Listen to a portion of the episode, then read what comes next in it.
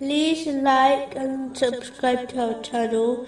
Leave your questions and feedback in the comments section. Enjoy the video.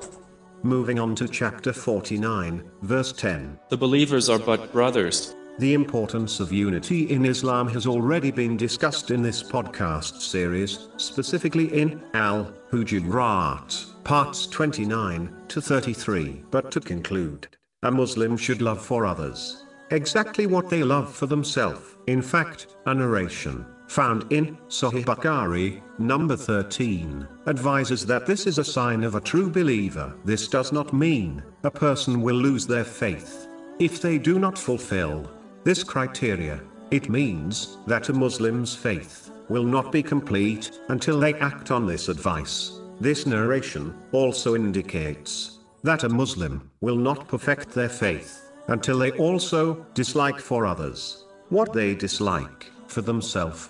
This is supported by another narration found in Sahih Muslim, number 6586, that the Muslim nation is like one body. If one part of the body is in pain, the rest of the body feels it.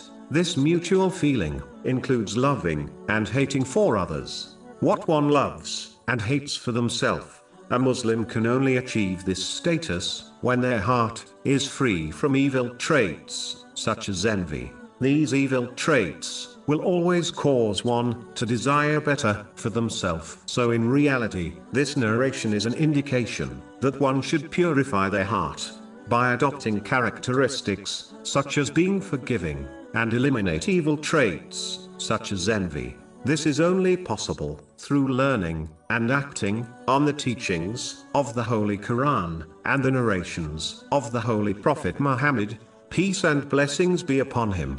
It is important for Muslims to understand that wanting good for others will not cause them to be deprived of good.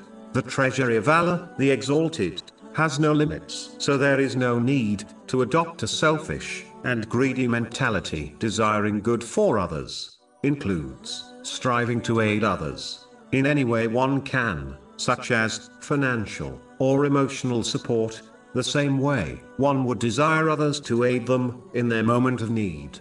Therefore, this love must be shown through actions, not just words. Even when one forbids evil and offers advice, which contradicts the desire of others, they should do so gently, just like they would want others to advise them kindly,